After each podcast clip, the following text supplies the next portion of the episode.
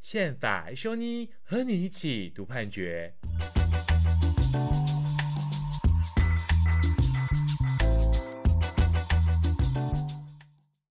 嗨，各位听众朋友，大家好，欢迎来到宪法一修你，我是奕弘。那我们另外一位在线上的是宇修。哎，各位好。啊、呃，那昨天哈，呃，因为我们今天录音的时间是四月二十九号礼拜六的时间。那昨天就是四月十八号礼拜五的时候呢，宪法法庭针对证交法关于强制公开收购的空白刑法规定做出宪法判决。好，那我们今天就来谈谈这个部分，然后，那因为金融法规哈，或者说所谓的经济刑法，它其实涉及到很多复杂的管制规范。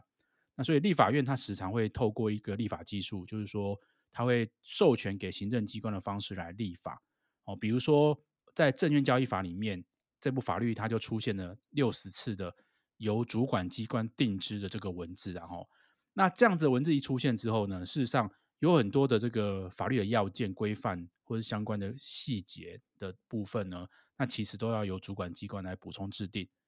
好，那当这个补充制定的部分呢是关于刑法的构成要件的时候，那这时候就会出现空白刑法的问题了。所以我们今天呢就会来跟大家谈一下这一个呃。这个宪法判决里面所涉及到的问题、争议，还有相关的一些结论跟理由。好，那这个部分呢、其实呃，本案涉及的哈证交法的条文啊，其实是一个蛮细致的条文啊。然后，然后呢，所涉及的一些争点，可能也是过去听众比较不熟悉的领域。不知道易宏是不是可以先帮我们介绍一下，呃，这个案子的原因案件是怎么发生的？还有就是。相关的一个呃证交法的规定到底是在规定什么东西？好，那我我想哈，我先跟大家介绍一下这里遇到的规定，然后那在宪法判决里面其实处理到四个规定。那这四个规定里面，宪法判决里面它用的是系争规定一、系争规定二、系争规定三跟系争规定四。哦，坦白说了，我每次看到这宪法判决，蛮常用到这样子的方式，因为有时候宪法判决会处理到好几个争议的条文。那他们都会用系争规定一二三四这样子。其实坦白讲，对我来讲，我会有点点，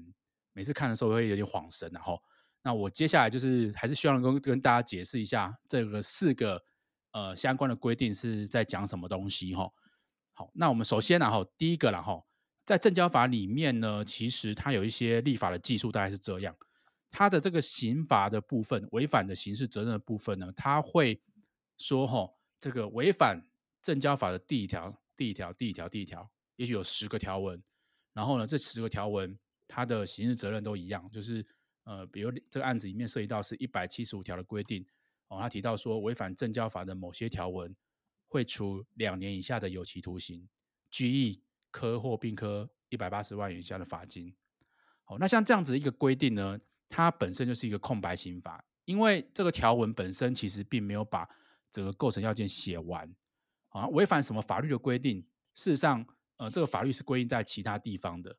好，那这样子其其实呢，它就是一个空白刑法，因为我这个这个处罚规定里面，它其实并没有完整，它需要经由证交法的其他的条文来补充。好，那这种情况我们叫做内部指引，好，指引到同一部法律的其他的规定。哦，这是第一个规定，哦，这是第一个规定是关于呃刑法的规定，但这个刑法呢本身其实并没有讲完。它是一个空白的，它是必须要看到另外一个条文去之后呢，才能知道那个条文到底规范什么事情。好，好，那第二个部分呢，就是第二个规定，然后第二个规定就是被指引过去那个条文，这个条文呢是正交法的四十三条之一的第三项。好，那这个条文就是我们这个案件里面一个很关键的部分，然后我们案件它涉及的是强制公开收购的这样子的规定。好，那所谓强制公开收购的意思就是说。在某些条件的情况之下，不能自己去买私下这个缔约，然后就买卖股票，必须要在公开市场上面，呃，跟不特定的人呢去提出邀约来购买，公开的一个收购，哦，必须要透过这样的程序来进行，这是一个强制公开收购的规定。那什么情况之下呢，会需要强制公开收购呢？依照证交法的第四十三条之一的第三项，它的规定大概是这样的哈，它意思就是说，好，如果呢，呃，任何人然后他想要单独或与其他人、他人然后共同预定取得公开发行公司已发行股份的一定比例以上的股票的时候，除非符合一定的条件以外了哈，也就是除非有例外情况之下，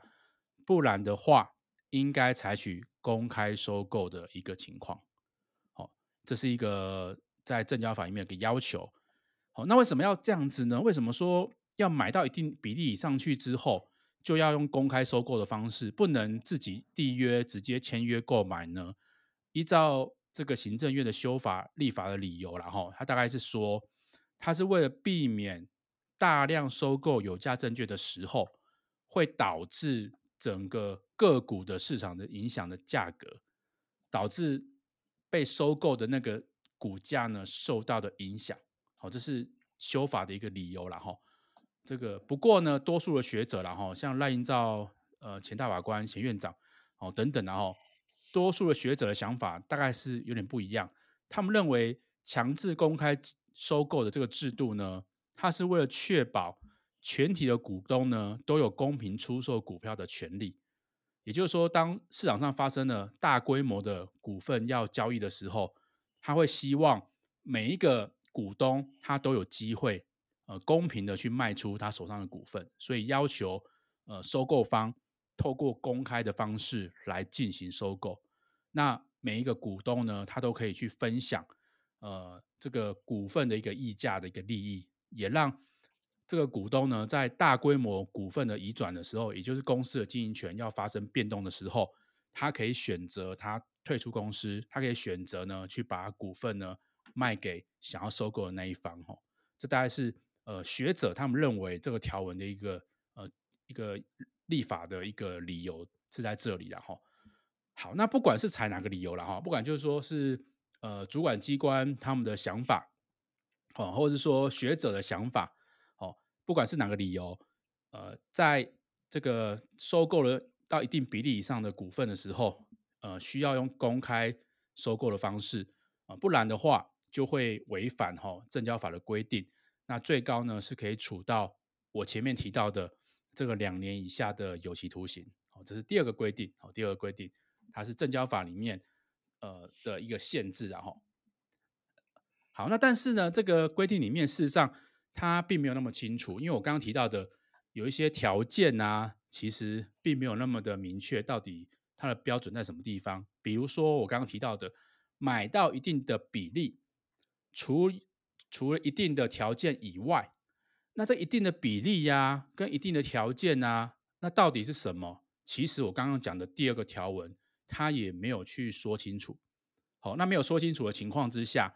那这个部分该怎么处理呢？呃，就回到我们这边的第三个条文。好，这第三个条文是我刚刚讲那个条文的下一个项，第四十三条之一的第四项。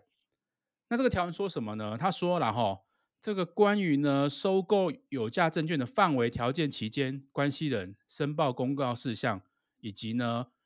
呃，这个一定比例还有一定的条件，好、哦、等等的事情呢，交由主管机关来定之。也就是说，刚刚不清楚的那些一定比例、一定情形这两个部分呢，它事实上是透过这个第三个条文呢，去授权给主管机关来制定。那也就是让主管机关制定行政命令的方式，来补充原本的刑法的规定。哦，那这种情况，呃，相较于我刚刚提到的一个内部指引，然后指引到同一部法律的其他地方，呃，这个情况它是引到了呃其他这部法律以外的其他地方，我们叫外部指引。哦，那就是这是宪法判决里面的第三个规定。好，好，那以上然后三个规定然后。这个不管是原本的处罚的规定，好，违反了什么条文就要处两年以下有期徒刑的规定，还是呢违反那个条文本身，呃，一定的比例、一定的情形外需要强制公开收购的这个条文的本身，或是第三个条文，它是把一定比例跟一定条件呢授权给行政机关去制定出一个管理办法，哦，这样子的一个情况，这三个条文呢都在。证交法里面，好，都是立法者所制定的一个范围。好，再来是三个条文里面，它会组合成一个可以去处罚一个行为人的一个刑法的一个规定。好，再是这样子的一个情况。好，那我们就看到第四个规定了，然后那第四个规定其实就是被授权的那个规定，因为我们刚刚提到一定的比例跟一定的条件呢，是由这个主管机关来定之，它是由主管机关来决定的。于是呢，主管机关呢，他就制定出一个办法，这个办法叫做《公开收购公开发行公司有价证券管理办法》，哦，有点长。这个办法里面就规定了我刚刚提到的那些什么范围、条件、期间等等。哦，那重点是什么？重点是到底呃买到多少比例的时候需要公开收购？哦，大概是一个关键的一个要点。哦，大概比例多少？其实呢，在我前面提到的证交法里面，它其实并没有讲到的。哦，这必须要交给主管机关来决定这个比例到多高的时候。需要强制的公开收购。那依照主管机关制定的这个办法的第十一条的第一项，它规定的是什么呢？它规定说，呃，如果说了哈，预定在五十日内取得公开发行公司已发行股份的百分之二十以上的股份的时候，应该采取公开收购的方式为之。好，那我们再回到，再听一次哦。这边有两个关键的要点。好，第一个当然就是百分之二十，是我们刚才听到的哈。原本的一定比例，它就是百分之二十以上。一定的比例就是百分之二十以上。但是呃，这边其实呢，它还增加一个时间的一个要件。什么叫时间的要件呢？这百分之二十以上的股份呢，是要在预定于五十日内取得的情况之下。才算是所谓的一定比例的范围，好，也就是说，也就是说，如果呃你是在一年内，好，这个一年以后买超过百分之二十，那其实没有，不是这个没有没有这个问题，因为它还有一个条件是什么？时间的条件，好，预定于五十日内取得公开发行公司已发行股份的百分之二十以上，好，这种情况之下才会落在强制公开发行的一个范围。好，大概是这样的情况了哈，所以呃，这个我们待会还有一个争议存在，所以我们现在听听，大家先跟大家说一下就可以了哈。我们待会后面还会再提到这个判决的部分，所以我们这边先带过去。好，所以换句话说呢，只要预定在五十日内取得公开发行公司已发行股份总额的百分之二十以上，就应该要采取公开收购的方式来进行，否则哈就要面临到两年以下的刑事责任。好，大概是这样子的一个一个情况了哈。好，那宇修，我可不可以再继续往下讲原因案件？就是这个案子里面的一个原因案件的一个情形。其实我觉得，就是一般的听众可能他在听条文的时候，他会有点难去抓到说到底发生什么事。所以其实原因案件可能可能是可以更让大家聚焦的一个机会。好，好，那这边那我再往下继续跟大家分享这个原因案件的一个一个情况了哈。就原案件可能可以来说明一下，我们我们这个刚刚调到这么多条文是怎么样操作的了哈。那这个案子呢是涉及到民国九十四年哦，二零零五年的时候，那当时呢开发金的开方金控的董事会他们决议要并购金鼎证券，那经过金管会核准之后呢，他就开开始在市场上去大量的买进金鼎证券的股票。那这个时候呢，金鼎证券它为了反制被并购这样的情况。那所以呢，这个金鼎证券呢，它就在十月份的时候，它就准备呢跟其他三家的证券公司来合并，让自己变得更大一点，让你更难去把我收购起来。那这个合并的过程呢，就是有一家证券公司呢叫做环球证券金融股份有限公司。好，那本来是想说透过合并的方式，它可以让整个金鼎证的股本膨胀。那这样就可以稀释掉开发金去呃去这个拥有哈这个金鼎证券的股权，让他可以呢不要取得呃一定比例上的一个股份，啊控制这家公司的经营权。所以当时金鼎证券是这样子打算的。那开发金呢遇到这样的情况的时候呢，开发金当然也会想要去呃去抢夺这个经营权，所以开发金的想法是说，呃，既然你要跟其他三家合并，那我就跟其中的一家，我也去买他的股权，好，我也去买他的股权。于是呢，开发金就去跟环球证金的这这家公司呢的大股东接触，他打算去买这一家公司的股票，然后呢，透过买到这家公司的经营权之后，能够呢对他取得金鼎证券的经营权是有帮助的。大概是这样子一个脉络之下，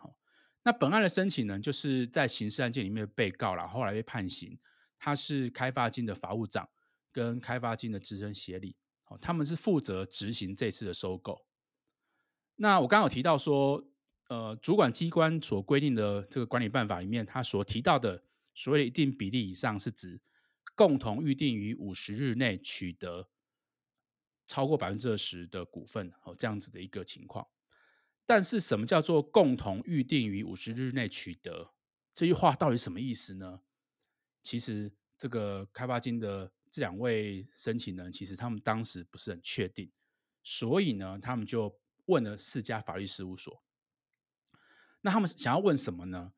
他们想要知道说，呃，如果说这个条文是指哈五十日内取得的话，那我可不可以先签约？哦，约定，比如说有约定，呃，超过百分之二十，但是我不要在五十日内取得，我可以分批，也许在一百天内把它分批到一百天内去取得。这个股份这样子，不要在五十日内呢完全取得这个股份，因为五十日内取得可能就超过百分之二十，那可能就需要公开的一个收购啊。但我可不可以把它分到，比如说一百天、两百天，然后呢，让让每五十天呢都不要超过百分之二十，好，大概是分段交割的方式来来处理这样子。好，那那时候呢，四四家哈。国内知名的法律事务所呢，他们都认为是可以的，哦，这样子是应该是没有违反法律的规定的，就是解释这个条文的时候，他们认为是没问题的。那所以呢，开发金它就在二零零五年的十一月五号，呃，十一月十五号到十二月二十九号的这段期间，然后大概是一个半月左右的时间，那这五十天左右的时间呢，他完成了签约。那签约，他跟这个环球证金签约说。预计呢，分段买进它百分之四十二点九三的股份，哦，这样超过百分之二十嘛，哦，那控制在每五十天交割百分之二十以下的股份，就换句话说，每五十天都不会超过百分之二十，哦，但是我在前五十天的时候呢，我就已经决定好我要买超过百分之二十的股份，哦，但是分批交货啦，不会一次的全部都交给开发金这样子，好，大概是这样子的一个情况。好，所以这里这里就涉及到我刚刚提到那个主管机关的管理办法的一个解释，到底该怎么解释的一个问题的啦。哈，那当时这个办这个案件哈是调查局的北部机动站，那他们当时其实也有点这个不知道说这个该怎么处理这个好像有点边界的案例了哈，他们也不太清楚说该怎么解释，所以他们的做法就是说他们在二零零六年的十二月八号，他们就发函去问。这个主管机关，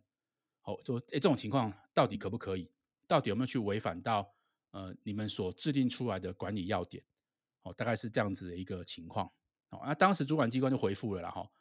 那回复的情况是说，他们认为，呃，只要呢购买人在五十日内签约购买超过百分之二十的股票，那并且在契约当中明定购买的价格、股数。签约日呢，还有股份的所有权过户期间，这个时间内呢，让受人哈、就是环球证金同意依照购买人指示，购买人就是开发金只是行使股份股份的股东权。也就是说，呃，只要我在卖给你的时候呢，我就已经同意了哈、哦，虽然还没有交割，但是我已经同意呢，依照你的意见来行使股东权。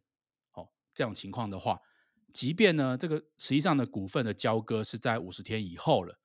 那也还是认为说它属于符合呃在管理办法里面的一个大量取得股份的一个情形，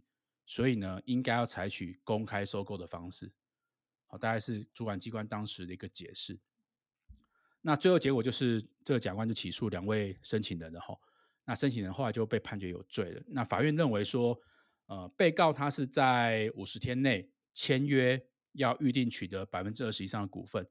那虽然说他是分段交割的，他不是在五十天内去把这个股份移转的哈，那仍然构成这个主管机关的管理办法哦，所以呃，应该要采取公开收购的程序哦。这换句话说，呃，在这个情况，司法机关跟主管机关他们的解释是什么呢？他们解释是，只要你在五十日内签约，不管你是在五十日内以或五十日后去交割。是符合这个规定，必须要是公开收购。对，所以听起来其实这边是一个事实的问题，就是说他们大概知道条文长的样子，就是你要你如果在五十天之内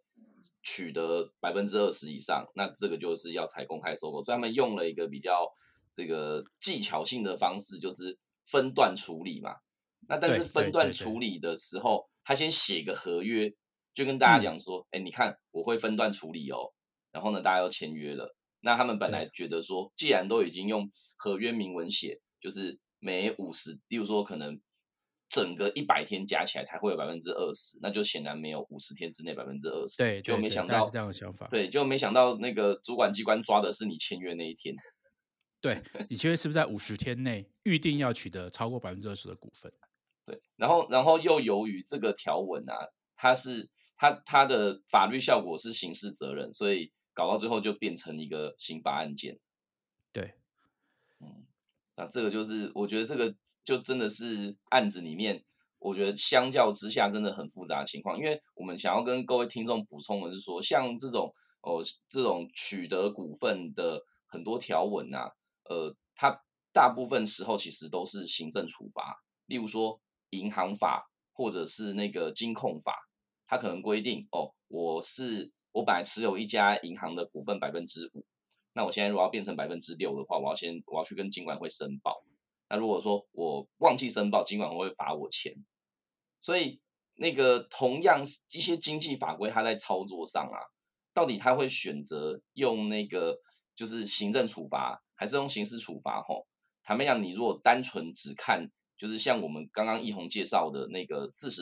这个呃，就是就是证交法的四十三条的相关条文哦，你会有点看不出来，你必须要去看罚则的那个条文，才知道说到底最后罚多少，这个罚什么？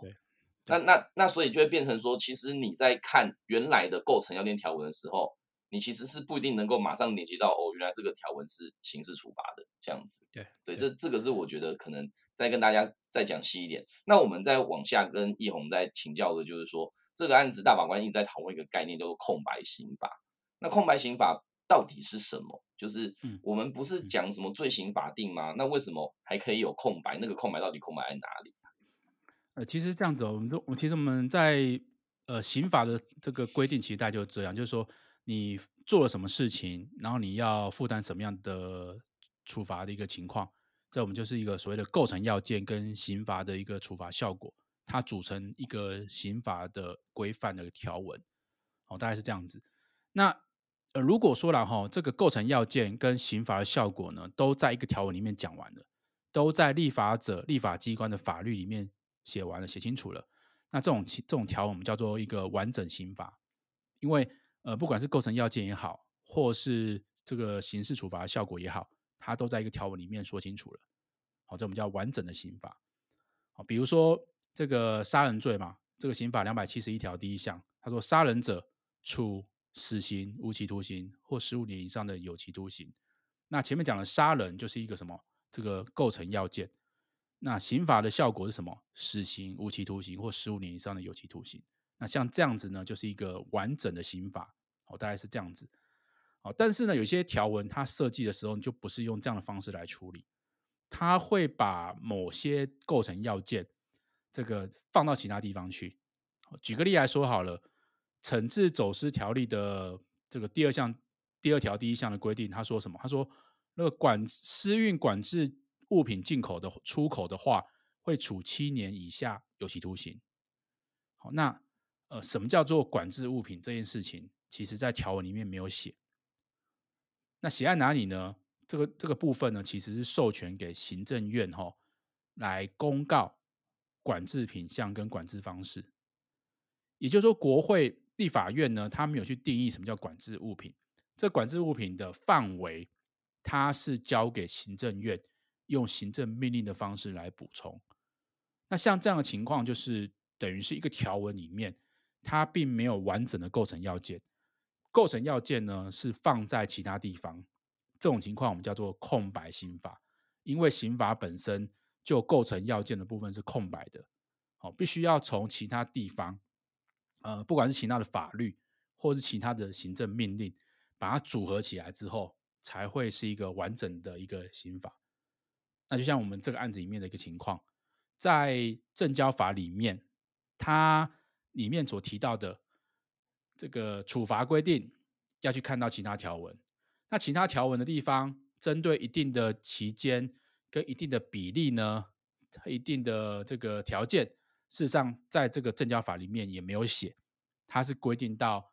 呃主管机关的一个行政命令的。好像这种情况，它也会是一个空白刑法的。对，所以那如果按照这样子的一个讨论的话，那那到我身为一个一般的老百姓。然后我现在看到一个条文，就这条文跟我说：“哎，我规定的不完整哦，啊，你还要再去看别人才知道说，其实那个管制的范围在哪里？那这样不是对人民很困扰吗？那我们在在那个大法官过去在做解释的时候，难道他不会去质疑说：哎，这个法条这样写啊，其实我看的不是很清楚啊，不是很明确啊？那那这个地方会不会有一些一些宪法上的原理原则是应该要被遵守的？是，呃，其实。呃，不要说一般老百姓啦，就说我们呃法律专业人士，我们在看到像证交法这样的条文的时候，事实上我们也是要不断的参照前后，我们才有办法看到这个条文的全貌啊。但是呃，这类的条文它真的比较复杂一点，是因为它有很多管制的一个需求，所以管制比较复杂一些。那这些复杂的情况，有时候必须要交给主管机关来决定怎么管制呢，最为恰当。所以立法者他可能才会透过这种授权的方式来交给这个主管机关呢，来针对某些呃细节甚至重要的事项，像是比例这个部分呢来做一个决定。有时候是因为经济刑法它一个独特的特性的一个关系，然后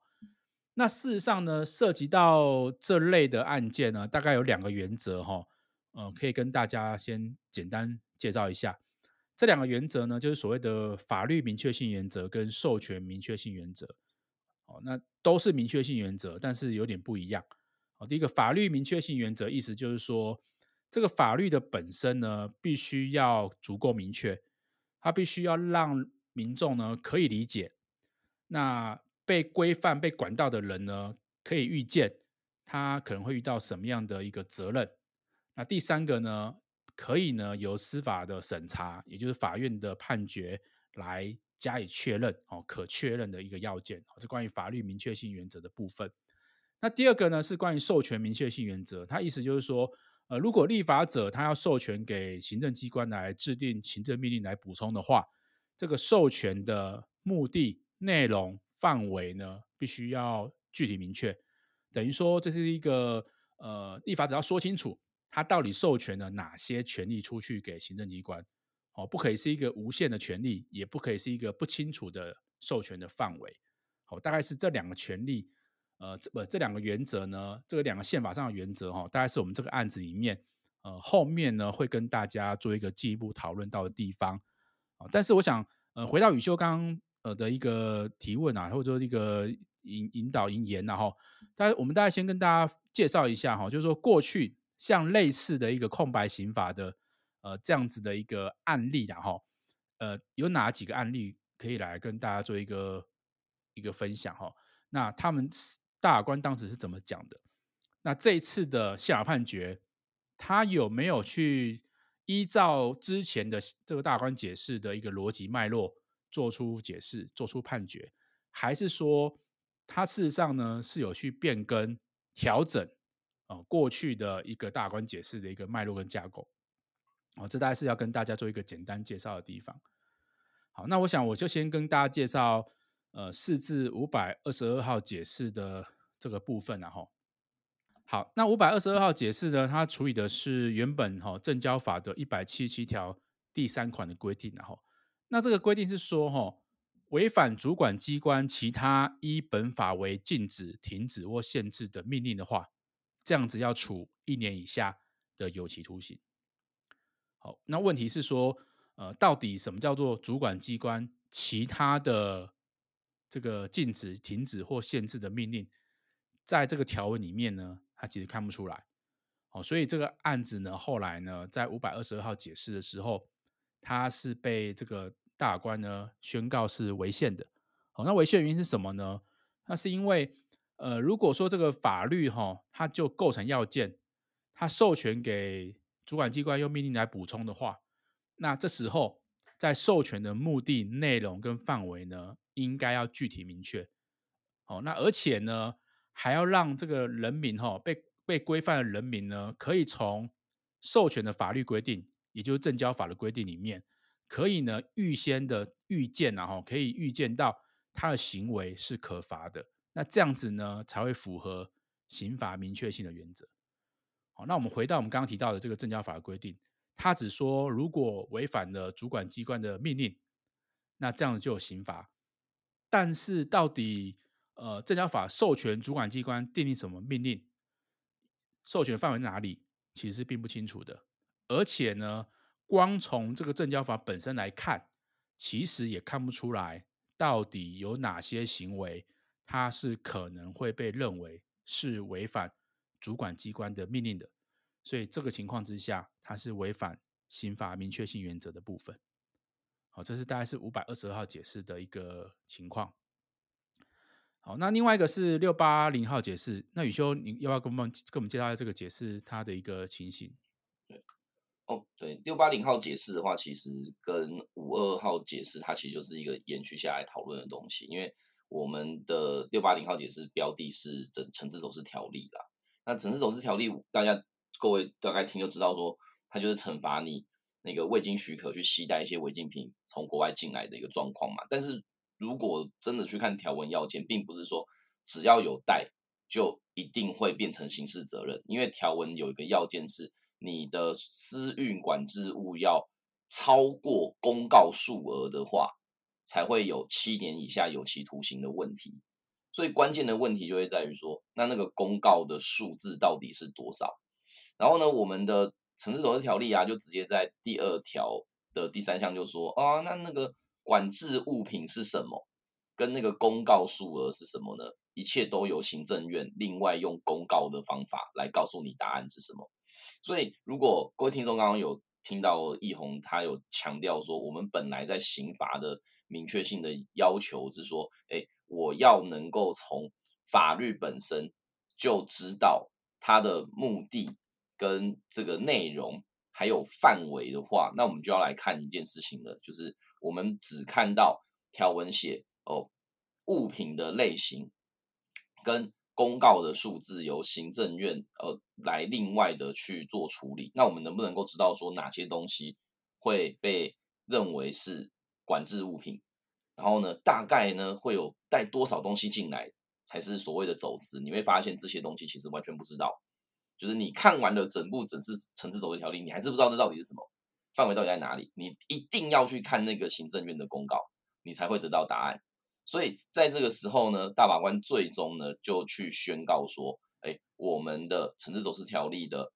第二条做这样子的一个规定啊，是违反所谓的授权明确性的，因为你没有办法从本来的母法就知道范围，一定要透过子法才能够得到答案。他觉得这样子是不可以的。那我们后来呀、啊，就是呃，这个条文也是有做修正啊。那那他的修正呢，其实就还是用公告，但是呢，它的它的类型会让你可能可以预测，例如说，哦，他会跟你讲，呃，我的限制类型大概是哦，为了防范犯罪啊，或者是为了维持金融秩序啊，然后呢，去做一个范围的线索。但是我必须得说啦，我觉得。后来修正的二条三项，吼，在我的眼中，其实可能在呃明确性上还是值得检讨的啦。这大概是六八零号解释的一个状况。那所以我们这样子整个讨论下来之后，可能因为这个这次的案件确实要让大家有一些对证交法还有诶相关的一些明确性原则的操作方式先有理解之后，我们再来谈这个一百一十二年的宪判字第五号判决后，比较能够知道说它的争点在哪里，以及它可能可以被拿出来的讨论在哪。所以我想，我们是不是就直接进入到这次的判决，他用的一个结，他最后得到的结论，还有他主要的理由，是不是可以请奕弘帮我们再简单的介绍一下？是，那这个判决是完全是合宪的啦，就是说，呃，不管是在刑罚明确性原则，或是授权明确性原则这部分呢，都是认为是合宪的。那大法官都认为合宪，那合宪的原因是什么呢？第一个就是说，呃，关于刑罚明确性原则的部分，然后那呃，其实刑罚明确明确性原则比较像我刚刚讲的这个法律明确性原则的部分，也就是说，在行为的处罚的时候，必须要让一般受规范者可以理解，哦，有预见的可能。哦，这样子的情况，好，那这个判决理理由里面呢，他就他也特别提到，这个刑罚明确性原则呢，它是衍生自罪行法定原则，哦，这个特别提到的一个部分，在过去的大法官解释里面比较没有这样直接的一个一个论述一个方式，哦，这次有特别强调说，刑法的明确性原则呢，它是衍生自罪行法定主义原则的这样子一个一个过一个过程一个由来了哈。好那我刚刚提到，就是说，呃，在整个明确性原则里面，它可能需要让受规范者、被规范的那个人呢，可以理解，然后可以预见。所以呢，我们就一开始就要思考一个问题了，呃，到底呢，谁是这边所提到的一般受规范者？他是一般人呢，还是专业人士呢？哦，这个是一个在思考这个问题的时候，大法官先处理的问题哈。那大法官认为说。虽然证交法里面它是规定说任何人不可以怎样怎样怎样，哦，但是呢，呃，立法者当初制定这个规定呢，它事实上是为了要防止大量收购有价证券，然后影响到个股的市场价格的情况。哦，所以说到底谁可以在市场上大量的收购呢？哦，大概不会是一般人，哦，大概不会是我跟宇修，哦，大概不会是我们这种一般的散户。哦，他应该是什么？应该会是具有呢可以大量收购股份能力的公司，哦，或什么相关从业人士，哦，或者说有意呢从事大量股份收购的人。那这些人呢，其实他不是一般人，他是有一定的什么，在资本市场当中有公开收购的专业知识跟能力，他是比一般的通常知识的人，哦的多半来讲，他的。能力跟知识呢都会更高的，他们不是一般人，他们是一个比较厉害的人。那所以说，这个大法官就认为说了哈，在刑罚的明确性原则里面，他所提到的一般受规范者可以预见，这个一般受规范者呢，会是指什么？指呢能够大量收购股份的人，哦，应该利用这些人的状况，他们可不可以理解来判断？我们现在的相关的证交法的规定，还有主管机关的管理办法，有没有去符合刑法明确性原则的这个部分？哈，这是第一个。那第二个部分，大法官继续往下走了，然后他他认为，然后这个到底呢，刑罚是不是够明确？他其实应该要合并的这个整理整体的来观察，好，合并的整体来观察。好，那问题来了，到底要合并哪些东西来整体观察呢？大法官认为应该要合并这个授权的法律，也就是我们刚刚提到的证交法的三个条文，一个是处罚条文，一个是规定一定比例跟一定条件外应该要强制公开收购的条文，那第三个就是说授权给主管机关制定办法的条文，哦那还有第四个，第四个呢就是被授权出来的那一个行政机关主管机关制定出来的呃。管理办法，哦，就是就是说五十日内呢，预定于五十日日内呢取得的百分之二十以上股份的这个规定呢，哦，这四个部分，哦，就所有的规定都把它加在一起，就母法加子法把它加起来，一起的整体的合并观察，那看这样子合并起来之后，它是不是可以让这些呃一般受规范的人，就是大量收购股份的人呢，他们可以呢预见到。他们这样做呢，是会被处罚的。好，这大概是大官的一个做法。好，那这个做法我们待会再来谈。好，但是大官整体讨论一下之后，他认为，呃，这几个条文加起来之后，它应该是可以让呃这些在市场上要大量收购股份的人，他们是可以理解、可以预见，呃，这个行为呢有可能会触犯刑事法律的规范，所以呢是符合刑法明确性原则的部分。好，这第一个部分。好，那第二部分是关于授权明确性原则，然后那我刚刚提到，呃，授权明确性原则，它讲的是授权的目的、内容跟范围呢要具体明确。那这个大法官认为说，呃，在条文里面呢，事实上他也提到了哈，呃，只要这个预定取得一定比例上的股份，哦，那就应该采取公开收购的方式。所以从这里呢，呃，民众大家可以知道，哦，但是法律呢，它其实是呃。应该要对公开收购的行为主体和样态呢，已经做了规定了。好，那接下来就是关于授权的内容跟范围呢，它就是以呢这个比例程度大概多少，应该作为公开收购的门槛来做授权。所以这样子的情况之下，他认为是已经是呃够明确的一个授权的方式了，所以已经可以让民众知道，呃，就可以知道说，呃，他的行为是不是有被处罚的可能性的。好，所以从母法来看，好，认为是已经符合授权明确性原则的一个一个情况了。所以整个这个大官去做一个说明之后呢，大官认为，呃，这个这个规定呢，它是符合明确性原则啊，不管是刑法明确性原则或是授权明确性原则的。对，如果按照奕弘刚刚的说法的话，大法官在这个案子确实是认为是合宪的，而且他觉得说这个案子虽然有一个呃母法有一个很明确的授权的意志，但大法官觉得这样子其实是符合哦过去的先例所创造出来的判断的一个判准。那可是我们这样讨论下来之后，就会发现一个有点矛盾的点，因为不论是刚刚奕弘介绍的五二二号解释。或者是我刚刚提到的六八零号解释，其实大法官的结论都是违宪的。当然，我们不是用结论去讲说这个这个判决不合理啦，而是说前面两个我们介绍的解释之所以违宪，是认为他根本觉得你应该要看母法就知道我应该怎么样被拘束。可是我们如果按照刚刚的介绍，我们会发现单纯看魔法其实是得不到五十天跟百分之二十这两个结论的。那我不知道奕弘，你会觉得说这个是我们有误会大法官的意思吗？还是大法官是不是真的去做了一些什么改变呢？哎，其实这个是一个很有趣的点啊。就我刚刚提到，其实在一开始的大法官的争点提纲里面，他就列一个争点。这个争点是什么呢？他说五百二十二号解释或六百八十号解释有没有需要补充的地方？好，也就是说，呃，原本的这个关于刑法明确性原则的一个。一个大官的一个标准有没有需要做调整的地方？好，那我们来看哦，在六八零号解释的时候，他说什么？他说，呃，这个当法律授权主管机关他发布命令来补充规定的时候，必须要从这个授权的法律规定当中可以预见他行为可罚。也就是说，我要从这个授权的这个母法里面呢，我就可以知道我的什么行为是可以。会被处罚的。那这样的情况之下呢，授权才算是明确。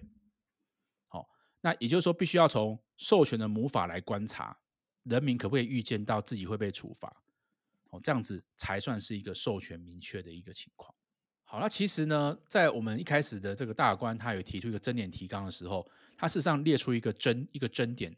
这个争点是说，呃，过去的五百二十二号解释跟六百八十号解释，它就这个明确性的一个。原则标准有没有需要做补充的地方？哦，这是大法官本来有列出来的争点，但是在最后的判决里面，事实上没有就这个部分去做比较多的琢磨了哈。那我们就回到六百八十号解释跟五百二十号解释，它到底讲了什么样的标准？那我们这次的宪法判决，它有没有去符合这样的标准？还是说它事实上变更了这个标准？哦，这大概是我们接下来想跟听众朋友来做一个呃探讨的地方。好那其实从奕弘刚刚介绍这个判决的结论跟理由哈，我们其实就可以发现一件事情是说，相较于一开始我们两位介绍的五二二号解释跟六八零号解释，这两号解释其实最后都得到违宪的结论了。但是我们这次介绍的一一二年的宪判字第五号的判决，它其实采合宪的结论的。那当然不能讲说。哦，宣告合宪跟宣告违宪两者就是抵触。但是我们可以感觉到的事情是，似乎一一二年的宪判字第五号，它在法律明确性的使用上，好像跟过去的大法官解释，并没有采取非常非常类似的立场。那这个到底是我们误解了过去解释文的一个说法，还是说真的，其实大法官就做了一个过去见解的变更哦？我不知道易宏，你对这个问题有没有什么想法？那其实，在大法官一开始提出的争点提纲，他其实就第一个争点提纲就提到了一个。部分啊，他说哈，这个司法院释字第五百二十二号解释跟第六百八十号解释有没有补充的必要？大概是一开始的时候就出现了一个争点。那当然这个部分哈，补充的这个部分有没有？其实在后来的宪法判决里面，他并没有特别的强调。好，那不过呢，呃，坦白说，然后那我我会认为说，其实大法官他他实质上去变更了五百二十二号解释跟六八零号解释，那只不过。他没有在这个判决书里面呢去做一个很明白的说明，甚至在引用的时候去引用六八零号，但是那事实上它的结果，他用的结果事实上是跟六八零号是不完全一样的哈。那怎么说这个事情呢？那我先跟各位回顾一下哈，我们刚刚提到的六八零号解释里面哦，他是说哈，当这个法律授权给主管机关发布命令为补充规定时，那这时候呢需要自授权的法律规定当中，可以预见他行为可罚，这个授权呢才算是明确的。那这样子呢，才会符合所谓的刑法明确性的原则。好，那也就是说，哈，要从这个授权的母法整体观之，已经足以呢使人民预见行为有受处罚之可能。那这样子呢，才会跟预见行为可罚的意志呢是没有违背的。好，那。当然不用确信哈，他行为可罚为必要了，但是至少要从这个母法来观察，是不是已经足以呢，让人民呢可以预见他有受处罚的可能。好，这才是六八零号解释里面所提到的的部分。好，那我们再看一下，我们就回到我们这次的判决里面。其实判决里面呢，它有一段呢，就是引用的六八零号解释，但是呢，这段文字哈，大概是这样的。这个文字说什么呢？哦，他说了哈。这个应该结合哈细则规定一到四合并观察，然后这个宪法判决理由后面就挂号四字六八零号解释参照。好，那什么叫做细则规定一到四呢？事实上，一到四的意思哦，一到三呢就是什么？就是我刚刚跟跟各位提到的是母法的部分，是证券交易法的部分。那四呢，就是被授权的那个管理办法，也就是四的部分其实是那个子法。好，所以六八零号解释他说了哈，你应该去看母法，这个母法是不是可以看得出来，这个行为人是他可以他可能会被处罚的。好，没有去看子法，我是看母法。但是我们在这宪法判决里面，大法官他事实上做什么事情？他说哈，我们就把母法跟子法一起拿起来看，整体看一看之后呢，是不是呃明确了？好，如果是的话，那这样就符合明确性原则的要求。但这个。逻辑呢，事实上是跟六八零号解释是不一样的。好，那如果根据刚刚易弘对我们这次一一二年宪判之第五号判决的介绍，我们会发现的是说，这号解释最终采取的是一个合宪的结论，而且他对于明确性的理解，他也认为说，诶，如果可以用一个子法去做补充的话，其实还是能够在呃合宪的一个结论的一个状况上，那。这个时候，我们就可能会感受到一个冲突，是因为我们一开始也介绍了释字第五二二号解释跟六八零号解释，然而这两号解释呢，它采的是违宪的结论，而且呢，它也在它的理由里面很明白的说，如果一个刑事的处罚要认为符合所谓的明确性、授权明确性，它必须要从母法里面呢就可以看得到子法在规定什么。其实我一直认为说这个看法哈。某程度其实你也不需要执法了嘛，因为等于是看到妈妈就知道小孩长什么样子。但是我们会发现的是，这次的一一二宪判字第五号啊，你如果只去看正交法的四十三条之一的第三项，其实你不会知道说那个几天跟买百分之几到底是多少，这根本就没有答案。你一定要去看那个办法才知道说，哦，原来是五十天，而且呢是百分之二十。那所以我想问奕弘的是说，你会觉得是我们对这三个这个实务见解的认知，我们有误会吗？还是说确实吼一二的宪判之第五号在立场上其实是跟过去的解释文是不太一样的？那我我自己会觉得哈，其实是会有不一样的哦，因为其实坦白讲，在大法官一开始提出的争点提纲里面，他实际上就把这个部分，也许他有意的想要讨论到这个部分哦，原因是因为。在这点提纲的第一点里面，他就提到说，这个四字五百二十二号解释跟六百八十号解释有没有补充的必要？哦，但是后来的宪法判决里面，其实并没有特别的去把这个部分呢去强调出来，有点像是船过水无痕的那种感觉。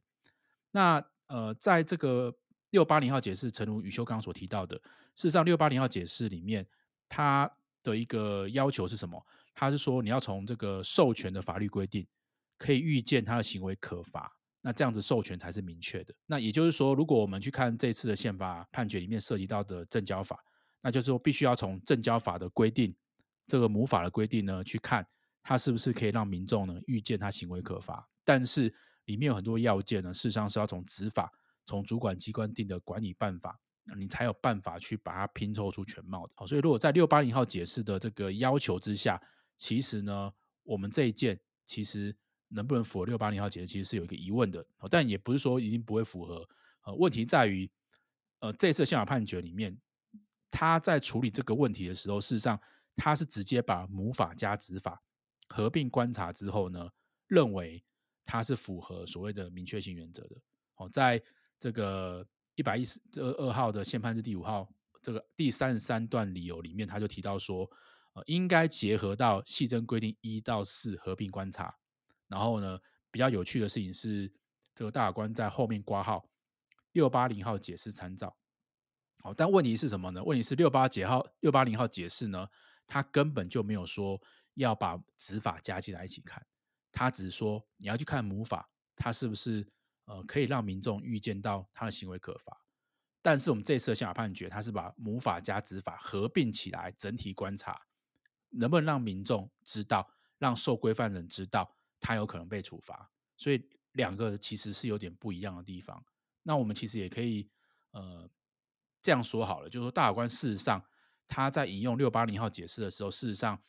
六八零号解释的情况没有完全的用在我们这次的宪法判决里面。那可能呃某种程度来说，甚至我们这号解释呃这号宪法判决，它可能去变更了六八零号解释，因为他这一次呢是把母法加子法。合并在一起做一个检视，所以就会变成是判决理由书的第二十五段写说六八零号解释参照的这个说法，其实是有点问题的啦。某程度来讲，它其实没有参照，它其实是有点变更本来的想法。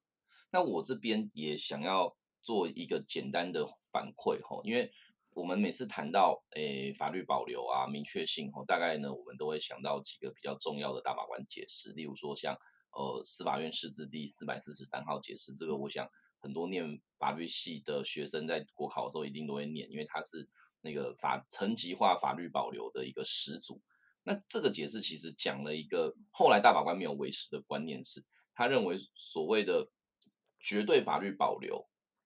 这个概念啊，应该要被用在罪刑法定主义上。所以我们要先讲的是说什么叫绝对法律保留，其实他的意思就是。你根本不应该要有命令去补充母法，你所有的东西都要用法律写，不能用命令写。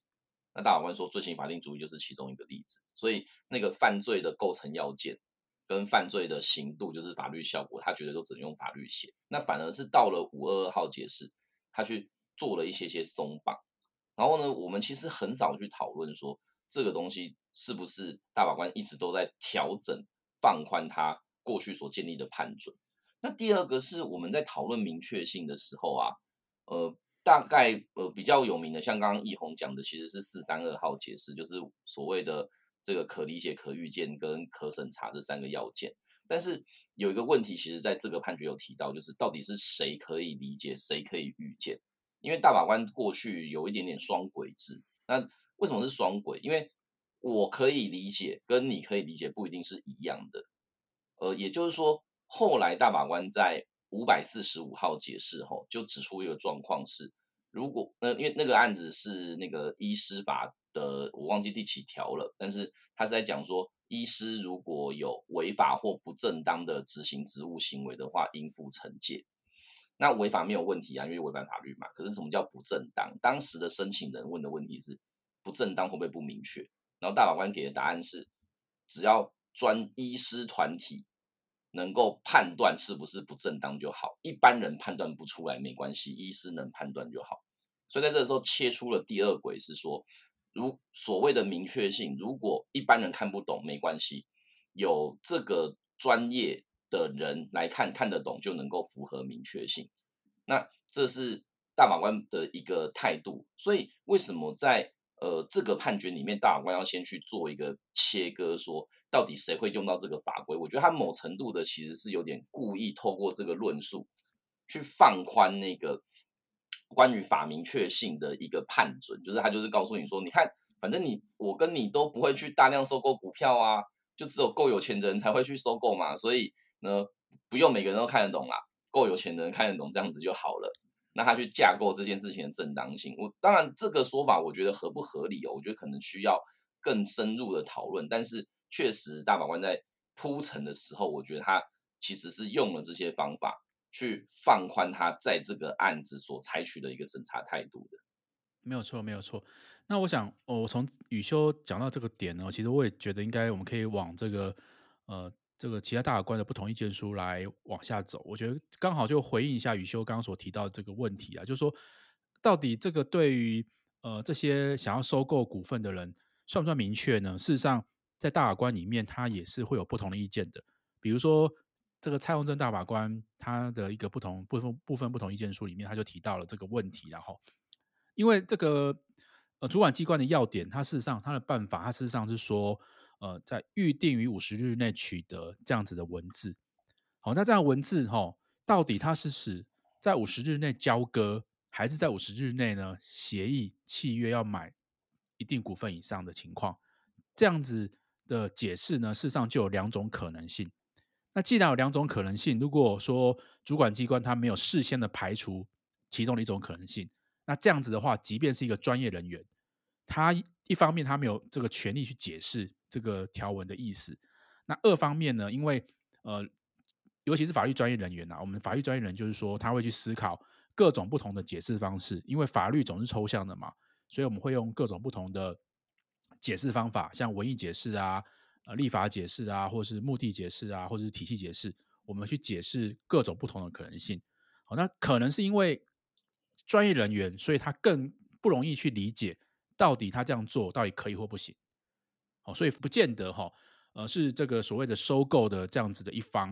他不是一般人，他就更容易去理解这个条文的规定，所以反而会更不容易清楚。哦，大概是这样子的一个情况。那因为主管机关如果他没有事先的一个表示他的法律见解，表示他的法律立场，那可能到最后就会像本案的情况一样了，就是呃第一次的一个有权界定呢，就是在刑事法院的哦，就很尴尬了，就是法官去说呃这个条文应该这样解释才对，那你们这样子是违法的，好，大概是这样子的情况。对，其实我觉得这个案子真的在明确性上 还真的蛮值得讨论的，因为像刚奕弘也有提到。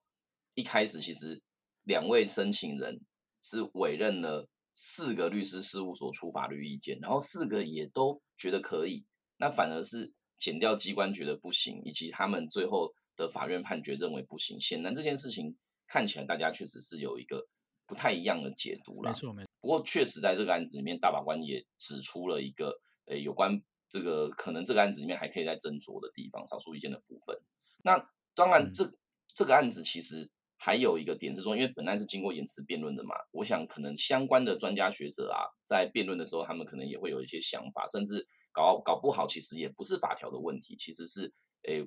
最高法院在个案的认识用法上出了问题。那不知道这个部分是不是易弘也可以帮我们做一些简单的说明？嗯，好，那除了这个蔡宏正老师的一个意见以外，其实还有呃蔡明老师他有，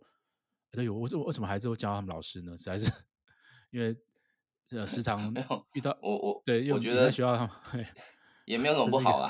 对，我 还是很习惯称呼他们为老师，因为之前在学校有上过他们课，所以都还是会很习惯哦。好，那像这个除了蔡中正大法官以外呢，蔡明诚大法官他其实也呃提到类似的一个想法。那他当然第一个了，他认为说了哈，这个其实关于这个比例的问题啊，这些要件其实呃最好呢还是应该要放在母法里面啊，而不是说呃直接用一个子法来做一个个规定啊。好，这是第一个部分啊。那第二部分他当然也会认为说哈，诶，这个到底呀，所谓的这个预定于五十日内取得到底是什么意思？呃，因为这个蔡老师他是一个物权法的一个呃专家哈，所以他他要提到一个比一个举例的哈，他说，诶，如果说是一个动产的一个交付的话，他买卖的话，事实上会有什么？会有一个债权行为跟一个物权行为。那债权行为就是像契约这样子的一个情况，但是所有权移转的话，它可能不见得会跟契约成立时同时发生，它可能会在后面才发生。那所以这里的取得，它到底是所谓的债权行为？还是物权行为，事实上并不是那么清楚，好，所以事实上，呃，会有点点模糊的一些情况，所以，呃，真的没有不明确的吗？其实有些需要再商榷的这样子一个情形，哦，这也是这蔡明成大法官的一个不同意见的一个部分。好，那我稍微补充一下，就是关于这个专家意见的部分啊，那呃，薛志仁老师他其实呃有提一个专家意见，里面他提到几个点啊，我简单跟大家做一些简单的分享哈。第一个就是说。呃，他特别提到，就是说，这个所谓的共同预定于五十日内取得的含义呢，其实呃，应该是指完成股票交割或取得股票权利的这个时间点。换句话说，他采的是一个交割说了哈。那他也提到，就是说，其实呃，在过去呃这个判决出来之后，其实是有一些相关的证交领域、公司法领域的一些学者，他们都出了文章。那其实大部分的学者，他们都认为这里的这个完成。这个取得股票这样的一个解释呢，应该是以股票交割时作为一个解释，并不是用这个所谓的契约达成合意的这样子的一个情况了哈。这样子，这是一个这是一个部分。对，那刚刚奕弘介绍完就是大法官跟一些呃相关专家的一个想法之后，我觉得可能还有一个可以讨论的事情是，这个案子有没有可能去检讨本来的最高法院在。法律的适用上有一些问题哦。虽然说我们知道啦，这个案子的终审应该是在一百零四年左右确定，他可能没办法去适用宪法诉讼法的新制去做这个个案的裁判审查。但是，我想，毕竟这是一个法律解释上一直很有争议的空间。你会不会觉得，嗯，本案的最高法院可能在一些法律的斟酌上有漏掉了一些什么事情？我想大概就是关于这个到底这个预定于五十日内取得，到底算是以交割为准还是以契约为准？这个部分其实应该会是一个问题啊。就我刚刚提到，我们在呃到底符不符合明确性原则这个范围，可能会有两种不同的见解。好，那其实坦白说，在学者这个部分，其实呃过去讨论到这个案子的时候，大部分的学者大概都会认为应该是以交割股票为准啊。哦，那可能包括像王志成、邵庆平、洪秀芬、陈俊仁、哦甘天贵，呃，还有这个曾淑仪老师、陈清秀老师等等，他们大家都认为说应该是呃采取所谓的一个交割股票时为准。好，那当然就说另外一个解释方法就是这个判决的解释方法就是关于所谓的以这个契约约定时约定要取得一定比例上股票的时间为准。哦，大概。大概是有两种不同的见解。那当然，第一个问题就是说，如果这个案子是发生在现在，那最高法院已经判决确定了，那当事人有没有可能透过裁判宪法审查的方式，他去主张说，呃，在这个法院呢适用这个主管机关的这个管理办法的时候呢，他有适用上违宪的情况，也就是所谓的裁判宪法审查的问题。哦，这可能是第一个，也许可以思考。好，但是我们现在不会有答案的问题。那第二个呢，就是说，呃，坦白说了哈，这个案子里面的开发金的法务长跟呃协理呢，他们事实上已经呢去问过四家律师事务所了，大概就是跟他们说，呃，他们的见解没有问题啊，所以这种情况就是说，当事人他事实上他他认为这样做是没有违法的。好啊，当然我们在刑法里面的第十六条有规定说，呃，除有正当理由而无法避免外，不可以因为不知法律而免除刑事责任。哦，不可以说我因为我不知道法律的规定或法律的解释呢，来免除我的刑事责任。哦，但是呢，这个条文是有个但书的。哦，如果按其情节呢，可以减轻其刑。也就是说，虽然说，呃，这边这案子里面的申请人，他虽然说，呃，因为他的认知跟理解认为是没有违法的，哦，即便这样子还是要构成刑事犯罪的话，那有可能他也可以主张说他是不知法律，呃，虽然说不能因为这样子而免除罪责，但是他可以呢来请求减轻其刑的这样子的情况。对，所以这个案子其实确实，我觉得就有点像是说，当这个法律在解释上很有空间，而且我又再去问人的时候，我其实是有一个。我不会违法的确信啦，那我那所以如果法院没有去考虑到这一点，然后就对两位申请人去做一个不利认定的话，我也确实觉得有一点可惜。那这另外，嗯、对，嗯，对，就是另外这个案子，其实我觉得还有几个问题，我们还可以再讨论吼。第一个是说，其实申请人有一些主张啊，是大法官似乎没有回应的。那所以这个时候会有一个实体问题跟一个程序问题，就是说实体上那个到底申请人的主张是不是一个可能可以成立的主张？也就是哈，他有主张说这个案子是不是真的有需要到用刑事处罚？因为就像呃一些我们刚刚讲的一些可能金融法规啦啊银行法什么的，你如果违反一些诶股份取得的一个申报或者是申请许可的制度的话，你可能最终换得的是行政处罚。那但是这个案子呢，呃，这个我们的立法者选择的是用刑事处罚，那到底在这个时候有没有用刑事介入的必要？看起来大法官是没有去回应这个问题。对。那另外一个就是说，对，对啊，如如果可是明明大法官就把这些事情都列在他的增填提纲上，那为什么大法官自己说，哎，有这个问题要讨论，但到最后做成了判决之后，他却没有回应他自己所提出的问题？就这两个部分，不知道奕弘是不是也可以给我们一些想法？对，我想宇修刚才提到的，就是这案子里面申请人他事实上是有呃针对比例原则这部分去主张的。他认为其实有其他更小侵害的手段，像是行政罚的方式来处理。那这个用刑罚的方式会侵害人身自由，还有契约自由跟工作权哦哦这样子的情况违反比例原则哦。但是事实上这次的判决并没有针对这部分回应啊。那甚甚至呢，连大法官一开始提出的争点提纲也没有这部分放进来。那所以这边可能会有另外一个点，就是说，那其实我们还是一样回到我们上次跟大家做一个分享的，是因为呃大法官在处理宪法案件的时候，没有先做一个类似像准备程序的这样子一个情况，所以其实呃当事人他的申请书里面，如果大法官不采纳这个争点的话，其实没有一个准备程序来做这样子的一个处理啊，甚至呢去整理双方所想要处理的争点，大概是。是大法官单方面的去决定提纲有哪些需要讨论的地方。那第二个部分就是关于这个大法官，其实在争点提纲里面，他是有提到几个部分哦。那但是呢，事实上最后判决里面是没有交代的。哦，比如说，呃，大法官提到第一个争点就提到了，呃，经济刑法，比如说像是证交法这样子的一个情况，跟一般的刑法，它在刑法的明确性原则的判断标准跟程度有没有不一样？那但是这个部分在判决书里面，他只提到说，呃，经济刑法还是要符合这个刑法明确性的要求，但是他并没有进一步的说，到底这个标准是要一样呢，还是不一样？他并没有很明白的去回应到他自己先提出来一个争点。那第二个就是当刚刚跟大家提到的，呃，四字的五二号解释跟六八零号解释要不要变更？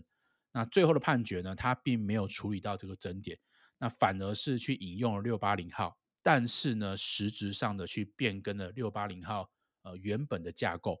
所以呢，呃，有点像就是说提纲讲了，那但是呢，最后的判决呢，事实上是没有很明显的去对应到提纲他要问的问题，有点像散掉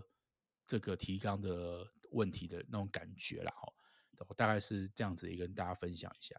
对，我自己也想做一个简单的补充哦。其实我觉得大法官在处理这个案子的时候，他可能要先处理的第一个问题，反而是本案到底有没有用刑法去处罚的必要。